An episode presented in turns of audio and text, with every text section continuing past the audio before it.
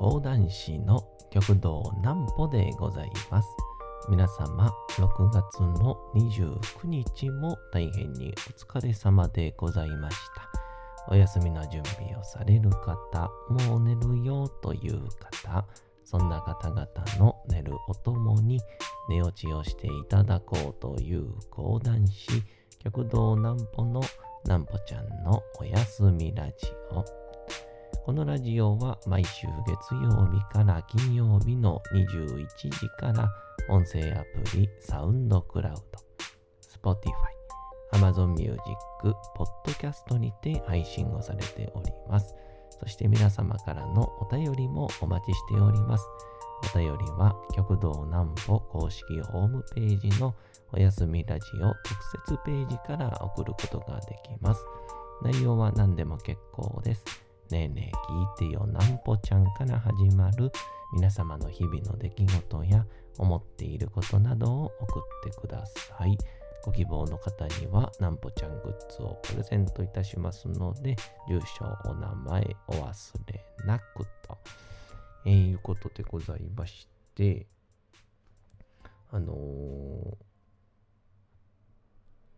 マービンの法則っていうのがありまして、でそれは何かっていうと、アメリカのことわざ、二度あることは三度ある的な感じのことわざで、ジャムを塗ったパンを落としたときに、ほとんどの確率で、なぜか2分の1なのにほとんどの確率でジャム側を下にして落ちるっていうのがあるんですけど、それのジャパニーズ版できました。その内容をお伝えします。まずはこちらのコーナーから。南歩ちゃんの明日は何の日。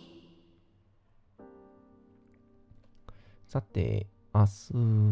日が、6月の30日でございます。7月もこれで、6月か、もう終わりですよね、明日で。まあでもちょっと梅雨はね、もうちょい続きそうな感じがしますが。さあ、6月30日は、これでいきましょうかね。はい。アインシュタイン記念日。アルベルト・アインシュタイン氏が相対性理論に関する最初の論文、運動物体の電気力学についてをドイツの物理雑誌アナーレンデルフィジーク、雑誌がアナーレンデルフィジークに提出したのが1905年の6月30日のことで、その後の影響と功績をたたえて制定をされた記念日ですと。論文提出時のアインシュタイン氏は、スイス連邦特許局の無名技師、スイス連邦特許局の無名技師、早口言葉みたいでしたが、後世に残る数々の優れた論文の多くは特許局時代に提出をされていると、いうことで、この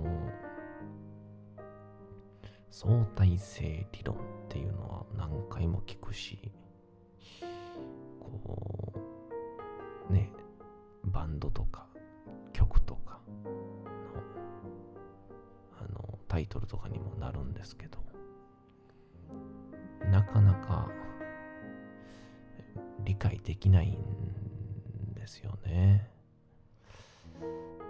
なんだっけな、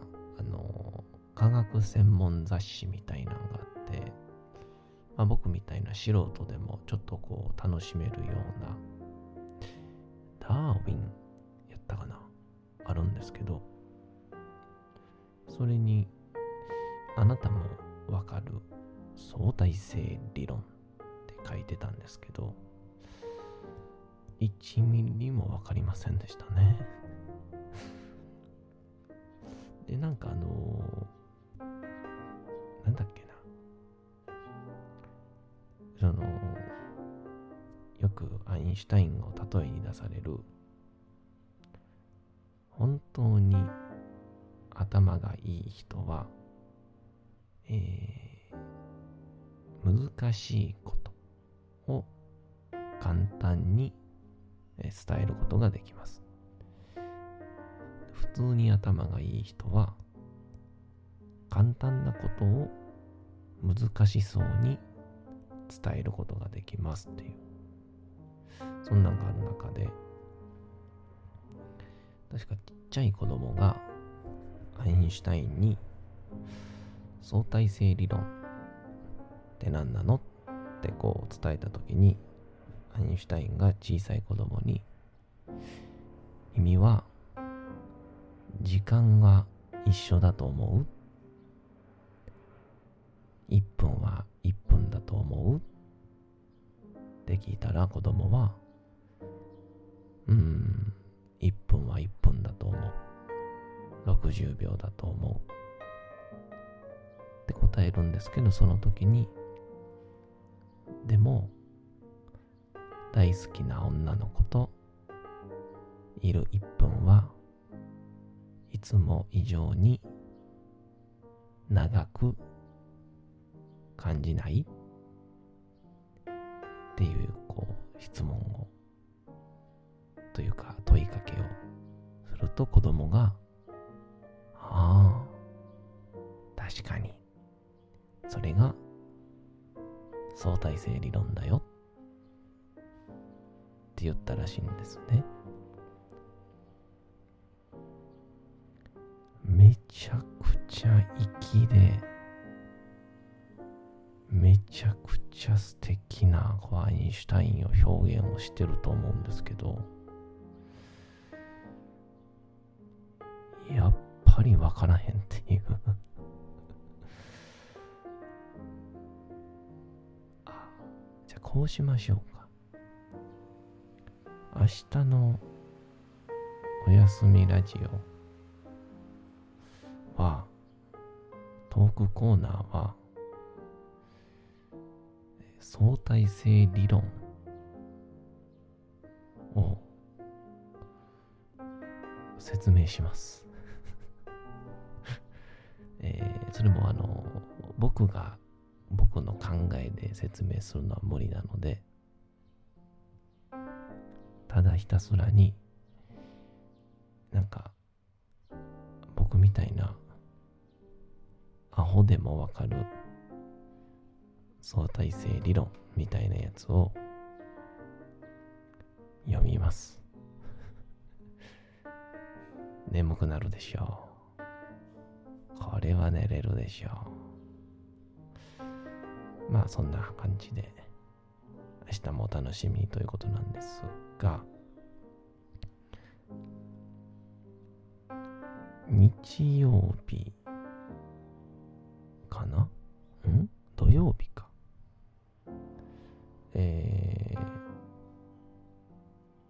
朝起きまして、で、朝食をちょっと楽しみたいなと思って、で、もう納豆がすごい好きなんで、納豆をたまに買うんですけど、普通に市販で売っている納豆の中のお醤油とか、まあ最近やったらだしみたいなのも多いですけど、あとからしとかの量ではと物足りないんですよね。まあ、ちょっと醤油とか多めのシャバシャバな感じを楽しみたいんですけど、足りないっていうので、まあなんかいつもこう持っているめんつゆとか足したりするんですけど、ちょうどお知り合いの方に勧めていただいた納豆があって、卵かけ納豆ご飯を実際卵使わずに食べれるっていうやつがあるんだと。名前だ何だったかな、ちょっとパッケージを捨ててしまったんでちょっと名前が思い出せないんですけど、まあ納豆ご飯にこう卵をかけたかのような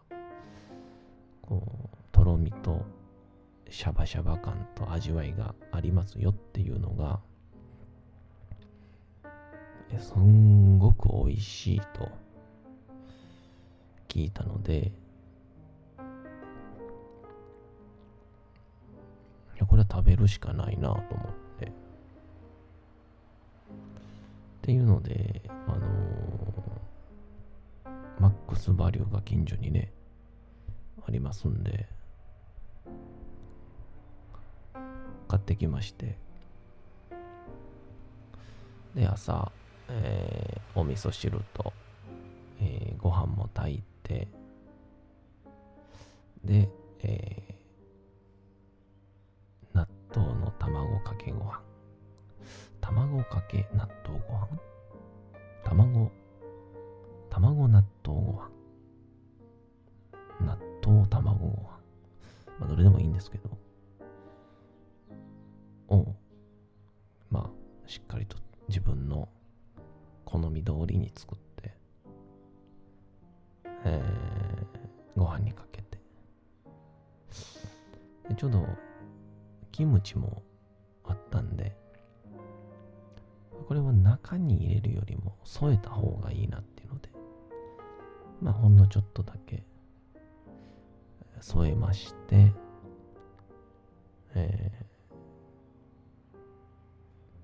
自分のテレビの前の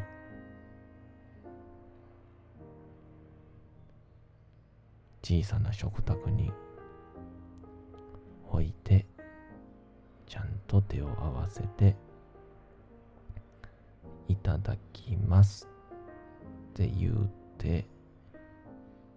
もうこうなんて言うんですか、こうカシャカシャカシャカシャカシャとこう、もううどんのようにもう喉に注ぎ込むみたいな食べ方をしたかったので、勢いよく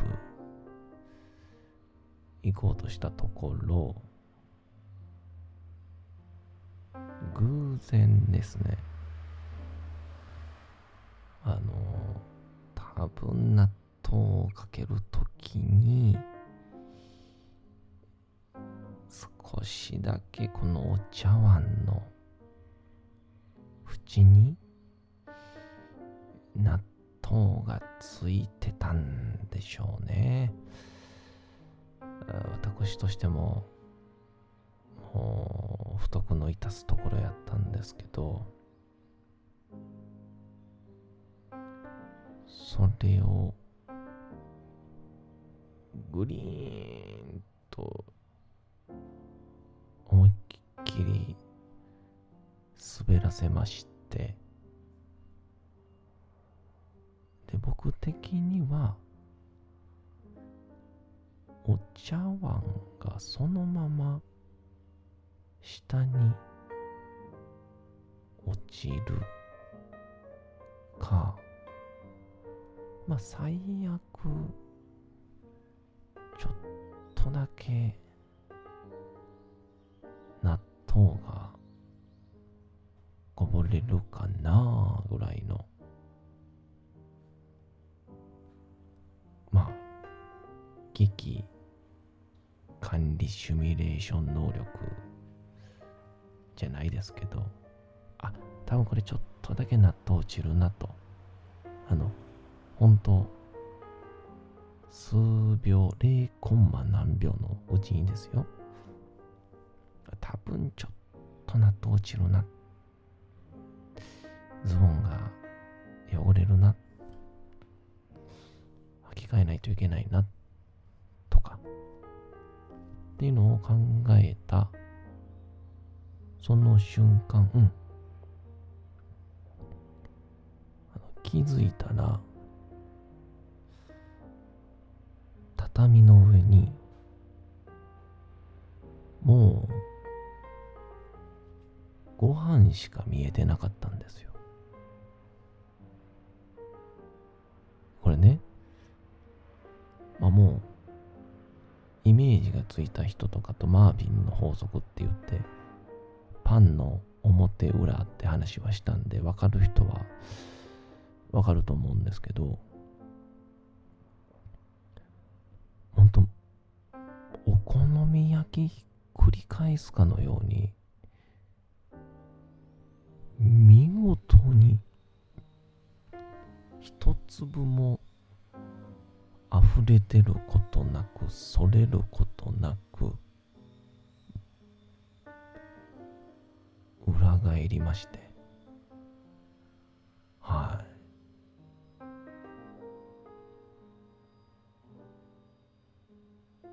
多分炊きたてのご飯っていうのも大きかったんでしょうね。お茶碗に米粒一つも残ってなかったんで、きれいに納豆のみ下につくという、で上にきれいにご飯で蓋がされてるみたいな、いやむしろ芸術としか言いようのない落ち方をしまして、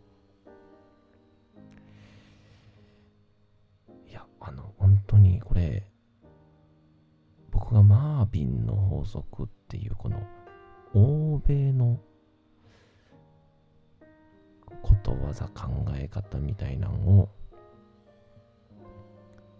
知ってたかどうかわかんないですけど、ふざけんなよとかクソとかマジかよって言葉は一切出ずに無意識に出た言葉が、おいおいおい勘弁してくれよって言うてたんですね。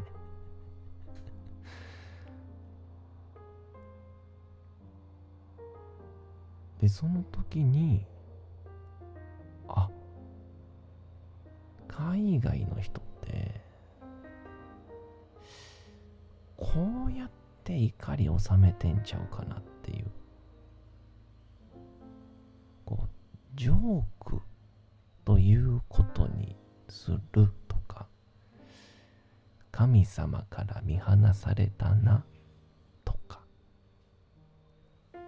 マーヴィンの法則だねっていうふうに言うことによって、不幸への怒りを転換というか中和させてるんじゃないかなって新たな発見をしましたね。なんでぜひ皆さん、私生活でどうしても腹立つことがあったら、海外ドラマのようにボケっぽくファックってしてください。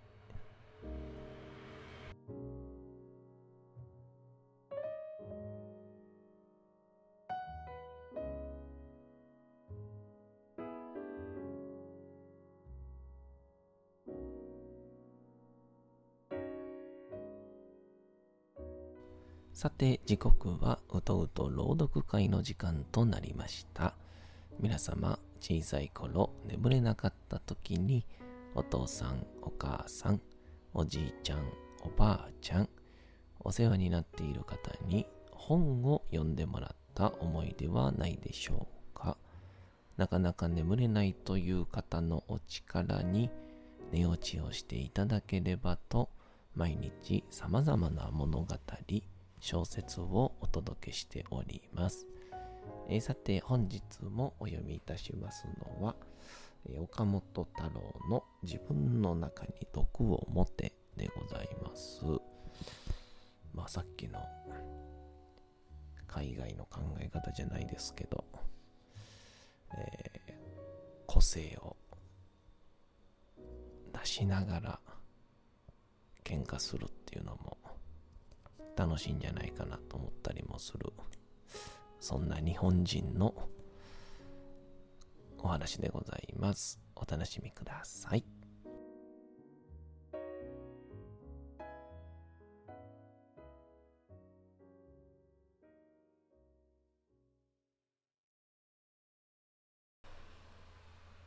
自分の中に毒を持て、岡本太郎。社会対個人という問題は避けて通ることができない。大きな重い人間の宿命だ。しかし、この戦いはきつい。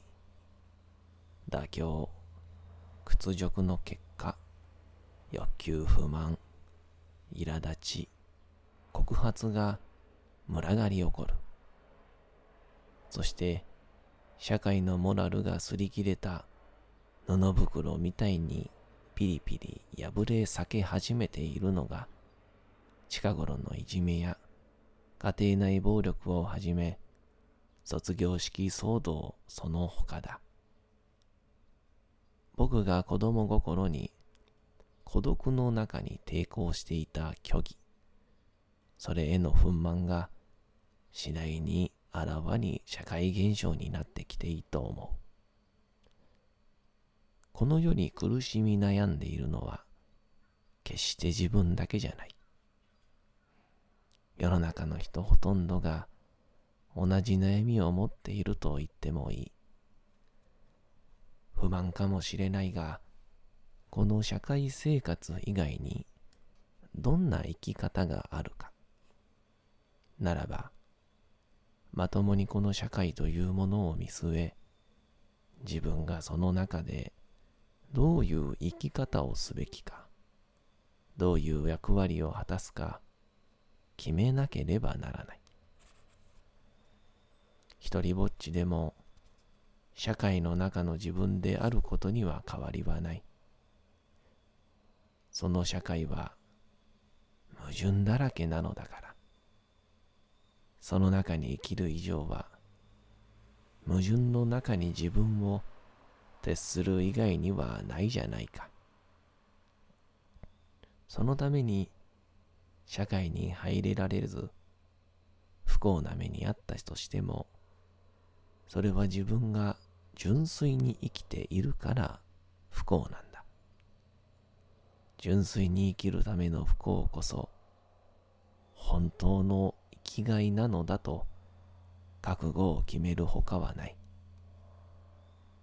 自分はあんまり頭も良くないし、才能のない普通の人間だから何もできないんじゃないかなんて考えるのはごまかしだ。そう言って自分がやらない口実にしているだけだ。才能なんてない方がいい。才能なんて勝手にしやがれだ。才能のある者だけがこの世で偉いのではない。才能のあるなしにかかわらず、自分として純粋に生きることが人間の本当の生き方だ。頭がいいとか、体がいいとか、また才能があるなんてことは逆に生きていく上でマイナスを背負うことだと思った方がいいくらいだ。